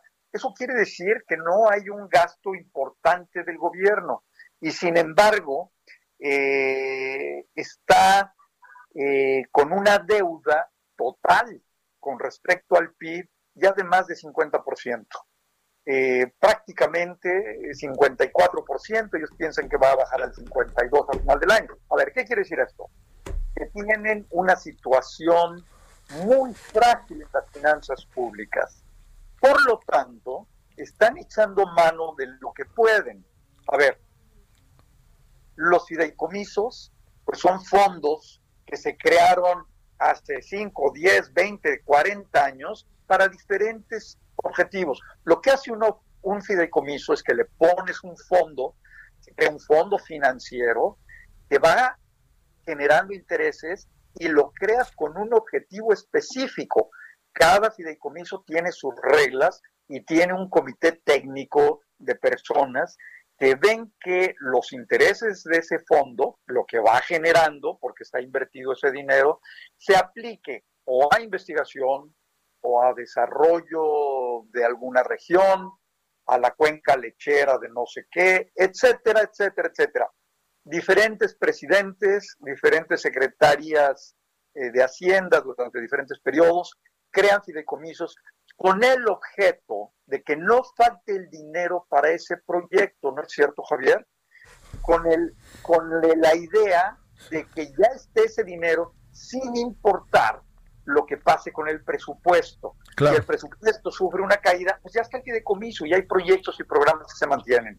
Entonces, el tomar el dinero de fideicomisos que fueron creados con un objetivo específico para crear, eh, estimular investigación o desarrollo de una región o desarrollo de un sector, es eliminar programas que además están en marcha. Entonces, no va a ser eh, una cosa de, de, la noche a la mañana. Yo creo que va a haber un número importante de amparos. Mm, son fideicomisos, sí, del gobierno federal, pero hay mucha gente contratada en algunos de estos programas. Entonces, echar mano de unos fondos que eh, están llevando a cabo investigación, educación, desarrollo, creo que es muy grave y se está haciendo, pues sí, tratando de evitar el endeudarse y tratando de eh, usar esos fondos. Lo malo es que, eh, ¿para qué? Para complementar el financiamiento del déficit. Mira, hay otro tema delicado. Las finanzas del sector público tienen una característica delicada. Eh, el déficit que vamos teniendo, que va a ser como de 4% del PIB o a lo mejor un poco más alto, se está financiando sobre todo endeudándonos en el exterior. Este déficit de este año ha contratado más deuda externa que interna. Además, en la interna, eh, CETES y bonos, había muchos extranjeros que estaban comprando CETES y bonos y ya hemos perdido alrededor pues, de 30 mil millones de dólares que se han ido de CETES y bonos, los vendieron y se fueron. Entonces, tienen un tema de financiamiento. Entonces, yo diría que en primer lugar hay que verlo desde el punto de, vista de las finanzas públicas. Es un claro, eh, una clara muestra, eh, una clara señal de que las finanzas públicas tienen problemas y están echando mano, pues hasta de programas de desarrollo, de educación, de ciencia, que eh, trastornan el futuro pues de la ciencia y de la investigación, de la educación, etcétera. Hay otra parte que es cierta. Muchos fideicomisos eh, fueron formados simplemente para cubrir pensiones de algún grupo, de alguna empresa, de algún sector del gobierno o de algún grupo eh, de trabajadores de educación o algo. Pues si eso se tocan sería eh, definitivamente muy grave porque ni siquiera es dinero que se está procurando que cubra eh, las pensiones de alguien. Había algunos fideicomisos y es probable que existan algunos fideicomisos, no son los grandes, Javier. Sí. A lo mejor sí se pueden deshacer, digamos, ¿no? Y está bien que se vayan, pero este número impresionante de fideicomisos que entran a su, a su reducción y que se autorizó, sí. Eh, eh, pues es, es grave. Y no sabemos cómo se va a utilizar ese dinero en un gasto que a lo mejor es electoral, Javier. Sí. Porque el año que entra tenemos elecciones y no dudaría que, esté, que se esté haciendo ahí un guardadito para inyectarlo para la selección. A ver. Bueno, tenemos este tres minutitos, dos minutitos, eh, Luis. Déjame plantearte. Le dice el señor Carstens que algunos estados o más bien eh, empresas entrarán en bancarrota. El presidente dice que él dice, eh, dice que él cree que no se, dice no se refiere a nosotros. No sé si dijo creo que no se refiere a nosotros o no se refiere a nosotros. Para el caso, digamos, queda queda igual la pregunta. ¿Qué piensas de esto, Luis? Mira, se refiere, se haya referido o no a nosotros, vamos a hablar de México. Por supuesto que va a haber quiebras. Ya hubo quiebras de empresas y no solo microempresas, eh, que ya no van a poder abrir siquiera, Javier, porque eh, eh, vivían con su flujo, eso es, con las ventas de la semana. Pero en el momento en que pierden las ventas, en el momento en que pierden el local además, porque estaban rentándolo, ya no van a tener el capital siquiera para volver a abrirlo e invertir de nuevo. Eh, o se lo comieron ante la pérdida de, ingresos que tuvieron. Indudablemente, pero no solamente las microempresas, sino empresas pequeñas y medianas, sin duda están en problema. Entonces, el argumento de que los bancos van a prestar dinero y de que van a salvar esto, pues me temo que no va a suceder. Los bancos, por el contrario, están siendo extremadamente cautelosos, si ves el crédito otorgado a empresas, a personas físicas, crédito personal, incluso automóviles, todos vienen cayendo y vienen cayendo a tasas eh, importantes. Se viene reduciendo de manera importante el otorgamiento de crédito.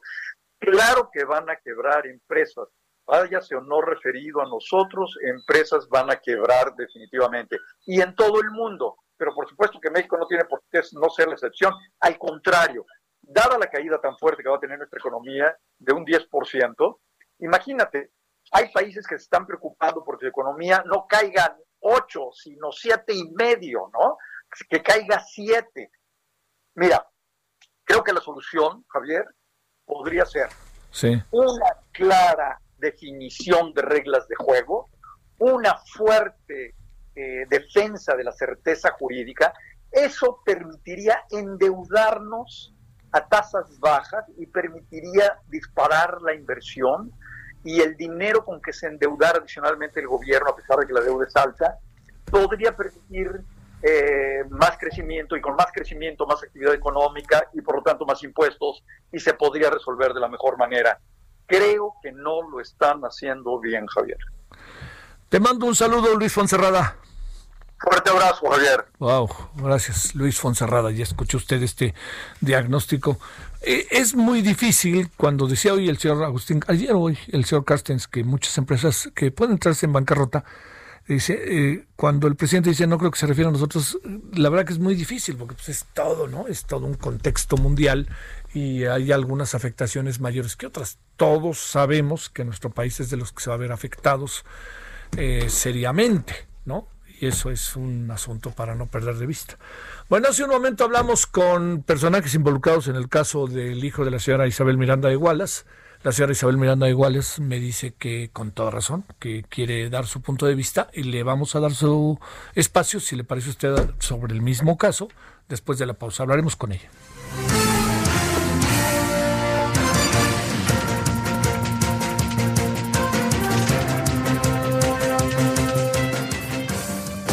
El referente informativo regresa luego de una pausa. Heraldo Radio.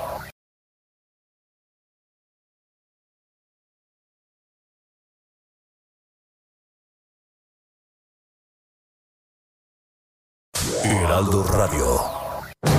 Estamos de regreso con el referente informativo.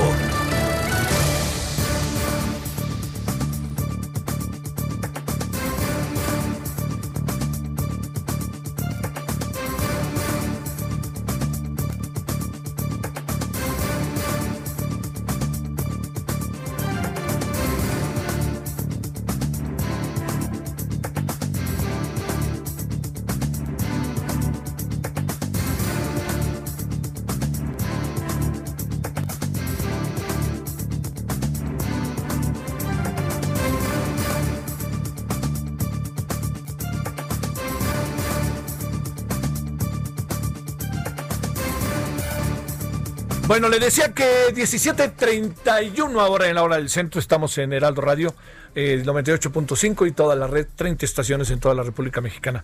Le decía que eh, habíamos eh, visto una determinación que tomó la ONU y con base en ello dijimos, bueno, vamos a entrarle al tema y vamos a ver qué, de qué se trata. El caso en el fondo es del hijo de Isabel Miranda de Igualas. Entonces, este yo iba a buscar de cualquier manera a Isabel, pero Isabel nos hizo el favor de mandarnos un mensaje y decirnos, este, yo quiero dar mi punto de vista. Y por supuesto que adelante. ¿Cómo te va Isabel? Buenas tardes. Querido Javier, un placer saludarte como siempre y te agradezco el espacio y te agradezco que me des la oportunidad de explicarle a todo el auditorio lo que supuestamente está pasando. Y digo supuestamente, Javier, porque hay una eh, hoy salió en un noticiario de circulación nacional, vaya, y un programa diciendo que hay una opinión, no una recomendación, una opinión de un grupo de trabajo que es de detención arbitraria. Eso es bien importante que la que la, la gente entienda que es solo una opinión. Las opiniones no son vinculantes, no son obligatorios para nadie, ni para ningún país, ni para nadie. Es una opinión que emite un grupo de trabajo. Pero aquí hay varias irregularidades, Javier, y es lo importante que el público se entere. Número uno, lo que hoy sacan no va dirigido al Estado mexicano como tal, va dirigido a un defensor de Brenda Quevedo Cruz. Y curiosamente en este eh, en este en esta carta que le mandan dice que la trate con discreción y este señor se dedica a difundirla a todos los medios Qué raro que no lo difunde el gobierno y qué raro que no esté dirigido al gobierno mexicano esta supuesta opinión. Por otro lado, déjame decirte que ahorita tengo entendido que la madre de Brenda Quevedo Cruz dice que le da las gracias al gobierno y a la secretaria de gobernación. y, al padre Solalinde. Ah, bueno, está bien, qué bueno que le dé, eh, al padre siempre anda metido en todo menos en misa, que es donde debe de estar. Pero bueno, qué raro que no, que no le, que el gobierno no haya contestado todo lo que debió de haber respondido, eh, como marca la ley, a, este grupo de detención arbitrarias y, y, eso omiso en responder el gobierno. Esto se me hace muy raro y muy sospechoso después de lo que acaba de decir la madre de, la procesada. Es decir, le agradece al gobierno que no haya contestado lo que por ley era su obligación responder a este grupo de detención arbitraria que contaba con todas las pruebas para decir que Brenda Quevedo Cruz es la que ha detenido su proceso.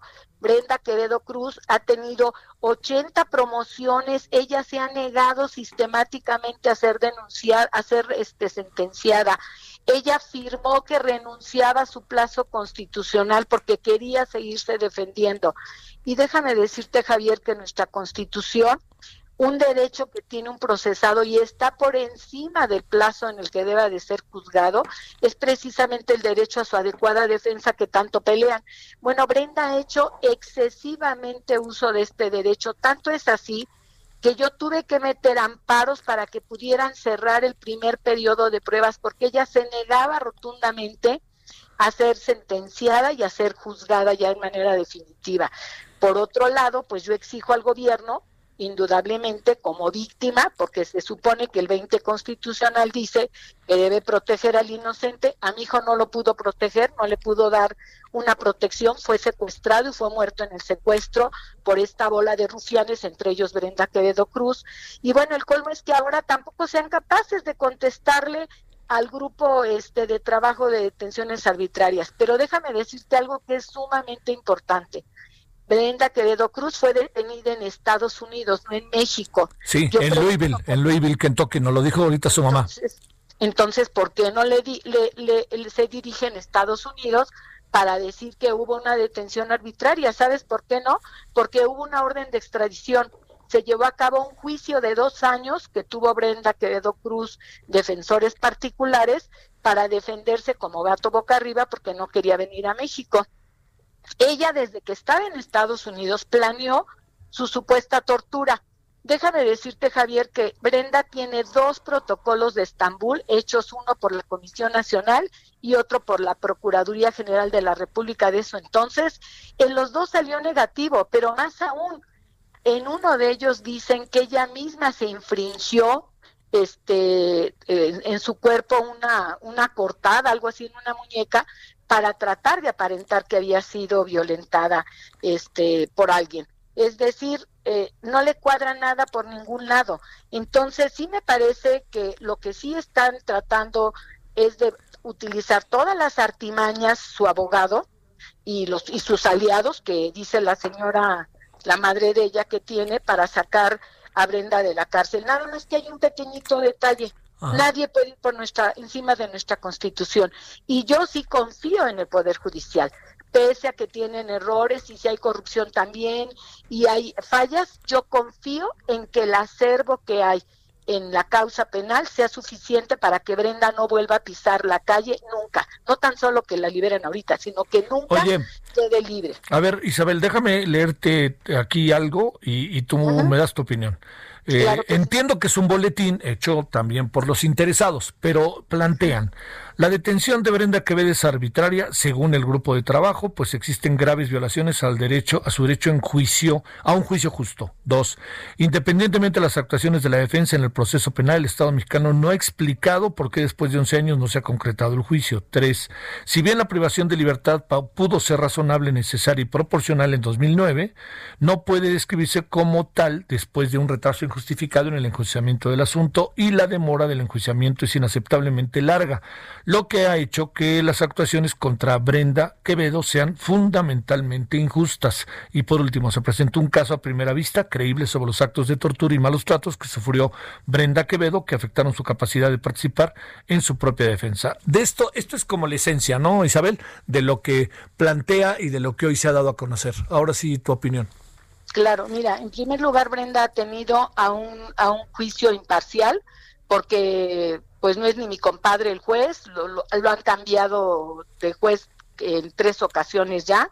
Entonces, bueno, pues el Poder Judicial es el que designa a los jueces. Entonces, claro que ha tenido derecho a un juicio imparcial, ha tenido una defensa adecuada porque no tiene un abogado, tiene muchos abogados, desde el titular de la Defensoría Pública el maestro Netzaí, que da instrucciones directas y le mandan abogados de un colegiado para que vayan a defender a Brenda y ha buscado y el propio titular de la Secretaría Técnica de Tortura, la propia secretaria, lo acaban de decir, en fin, tiene muchísimos abogados. ¿En dónde está su no adecuada defensa? Ha metido, te repito, ocho, 80 diferentes eh, resoluciones.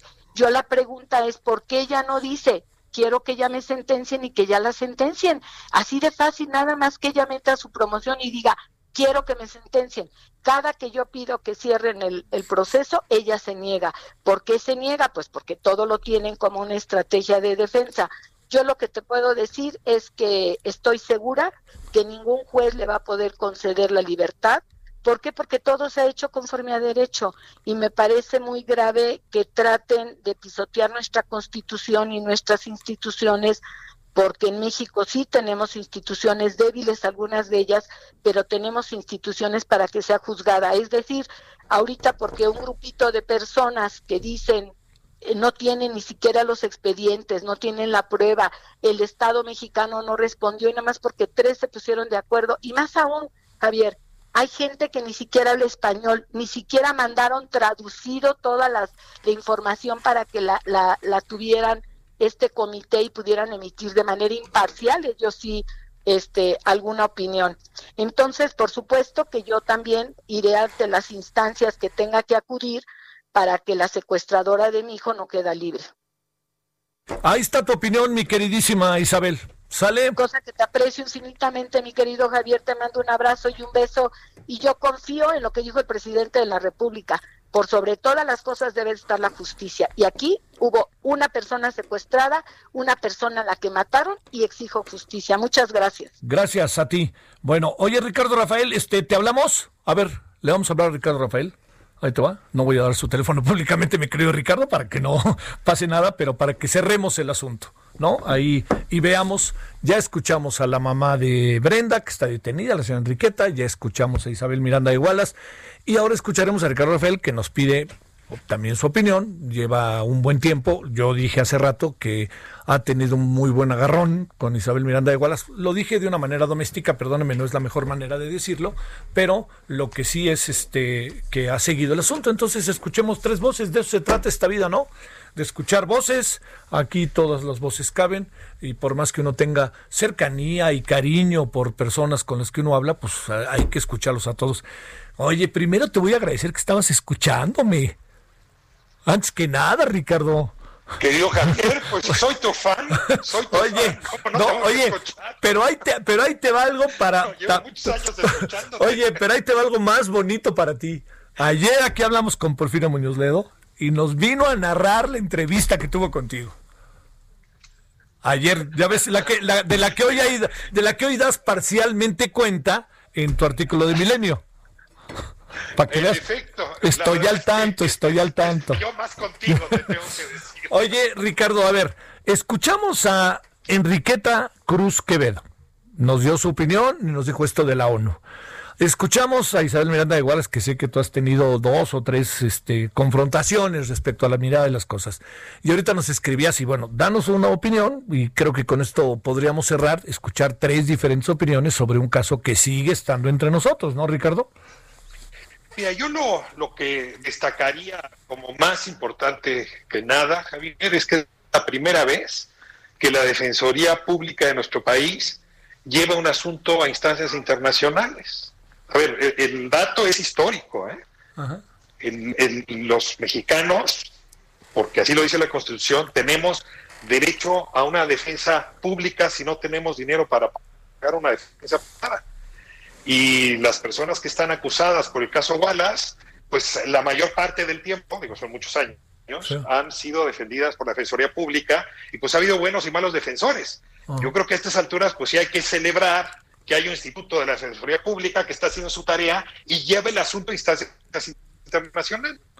Sí. Instancias internacionales, ¿qué quiere decir? Pues este grupo de trabajo o la Comisión Interamericana, que para decírselo al público, pues son del mismo vuelo, del mismo nivel.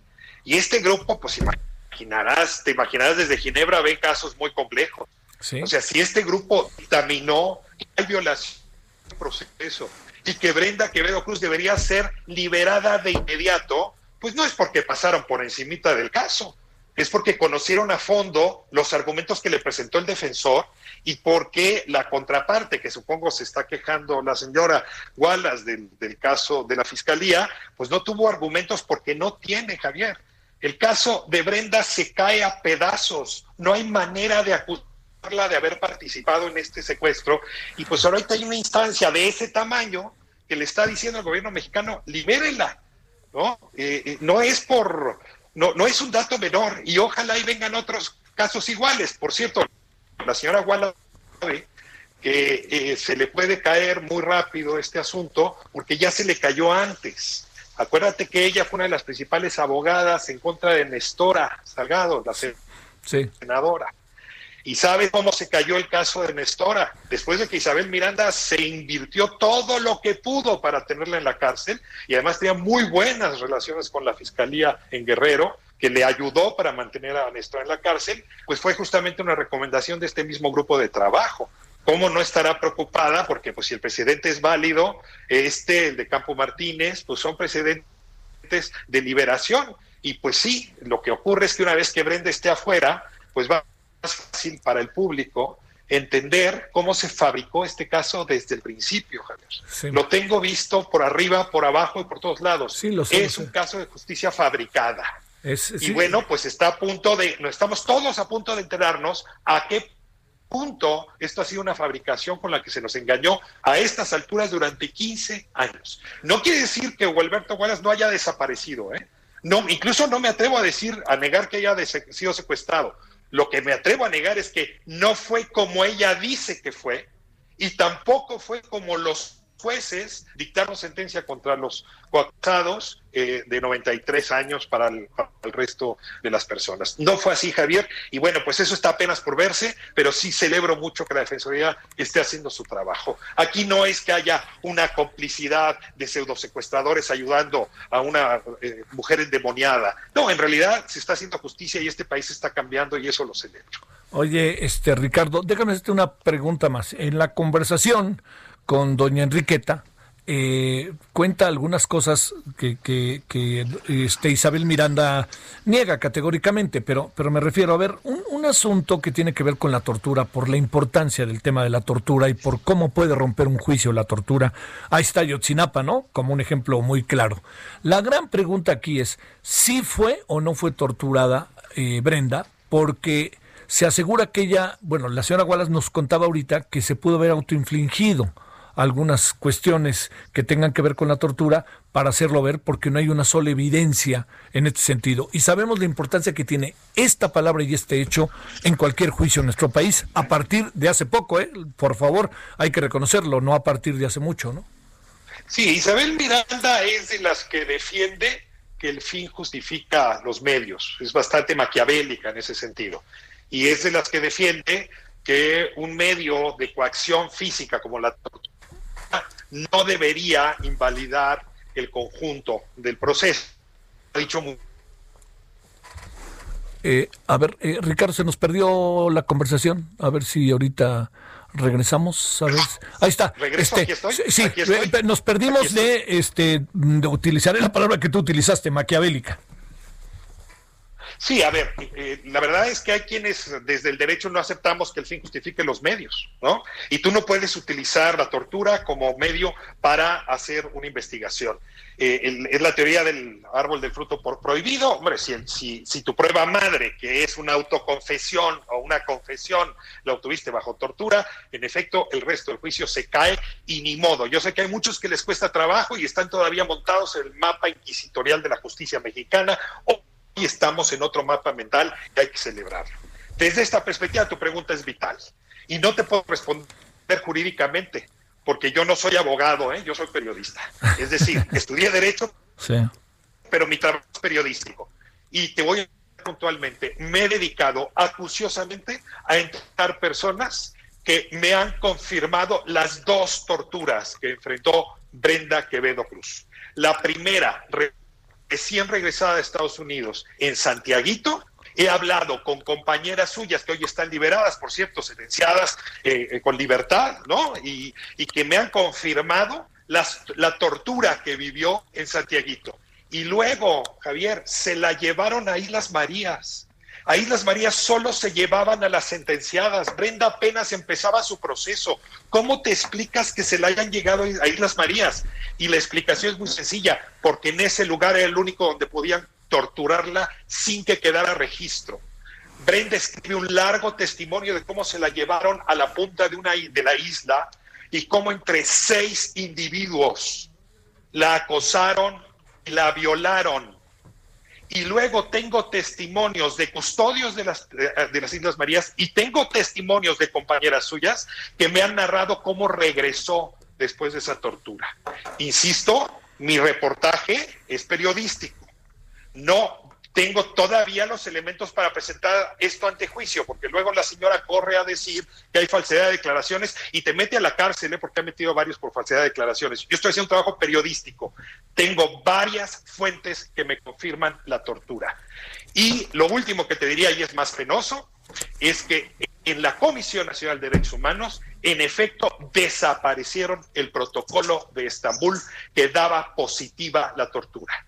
Y aquí nos metemos en Honduras mucho más serias, porque Isabel contó con el apoyo de la Comisión Nacional de Derechos Humanos para su causa, al punto donde su sobrina trabajaba, si no es que sigue trabajando en la Comisión Nacional de Derechos Humanos, por la buena relación que tiene Isabel con muchos mandos encargados del proceso criminal en este país y también de la no protección de derechos humanos. Entonces, eso es mucho más complicado. A tu pregunta, ¿hubo tortura? Yo tengo convicción de que sí, por las entrevistas que he hecho, entrevistas que tengo grabadas y transcritas, por si Isabel quiere escucharlas. Sí. Eh, ¿Cuándo sale el libro? ¿Ya estás en eso, Ricardo? Pues mira, se está escribiendo los capítulos conforme avanza la historia. No, Y, y, ahorita tenemos algo nuevo otra vez, ¿no? Pues mira, hace tres semanas se le mandó una carta al ministro Saldívar acusándome de usurpación de funciones y dos días después a mí y a Salvador Zaragoza, Moreno Zaragoza, nos acusó de estar involucrados con una banda de secuestradores que habían secuestrado al, a, su abogado. Así es que yo todavía falta mucho por ver, Javier. Sí, sí, sí. Pero si quieres confirmar que esta señora fabrica pruebas, pues a tu amigo hace tres semanas lo acusó de secuestrador. Digo, nada más para que veas el tamaño de la mujer, pues. Sí, sí. En fin. Bueno, oye Ricardo, en verdad gracias, ¿eh? Además de que me dio, como siempre, gusto poder saludarte inesperadamente. Más, más gusto me da a mí, Javier, y gracias por ese periodismo que ejerces en el Heraldo. Nos estaremos viendo ahí muy pronto. Un abrazo fuerte. Un abrazo para ti. Gracias, Ricardo Rafael. Bueno, ahí tiene, a ver, vamos a contarle la parte de la historia. Iniciamos hoy con un asunto que tiene que ver con pues, el tema económico, los fideicomisos, en fin, toda una serie de cosas que está muy bien la información y teníamos el caso de una información que procedió de una mujer que está detenida por el caso ¿cuál? Por el caso del hijo de, de doña Isabel. Y nos dio su opinión, doña Isabel nos estaba escuchando amablemente, nos dijo que quería hablar, habló, y luego Ricardo Rafael amablemente, debo decir que Ricardo Rafael es mi amigo, entonces Ricardo Rafael me dijo, oye, yo también quiero dar una opinión, y inmediatamente. Entonces, fueron tres opiniones, pero a ver, le voy, le voy a decir algo que me parece que no, no se puede soslayar, ¿no? Algo, algo está pasando con el caso. No me puedo adelantar yo a nada porque la verdad, pues no, digamos, yo sumo información. Tendría que ser un proceso de investigación como el que está haciendo Ricardo Rafael para poder tener una opinión.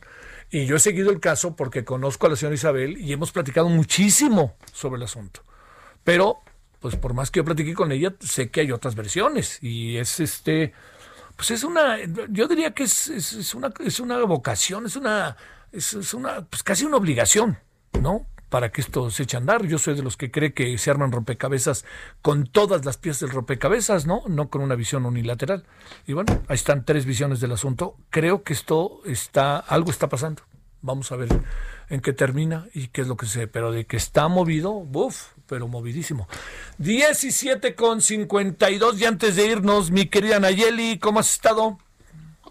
¿Cómo estás, Javier? Pues al fin la Cámara de Diputados concluyó la aprobación de el dictamen que extingue 109 fideicomisos. Lo hizo pues después de una semana, una sesión que gracias al reloj legislativo pues duró una semana. Empezó el pasado primero de octubre y concluyó hoy a las 6.59 de la mañana después de 18 horas ininterrumpidas de discusión de alrededor de 200 reservas. Originalmente eran 400, por un acuerdo parlamentario se bajaron pero pues aún así fue una sesión maratónica que finalmente pues concluye que se extinguen 109 fideicomisos. Esto tendrá que ser ratificado con el Senado. Y pues bueno, de los cambios que se incluyeron, pues prácticamente fueron solo los propuestos por Morena.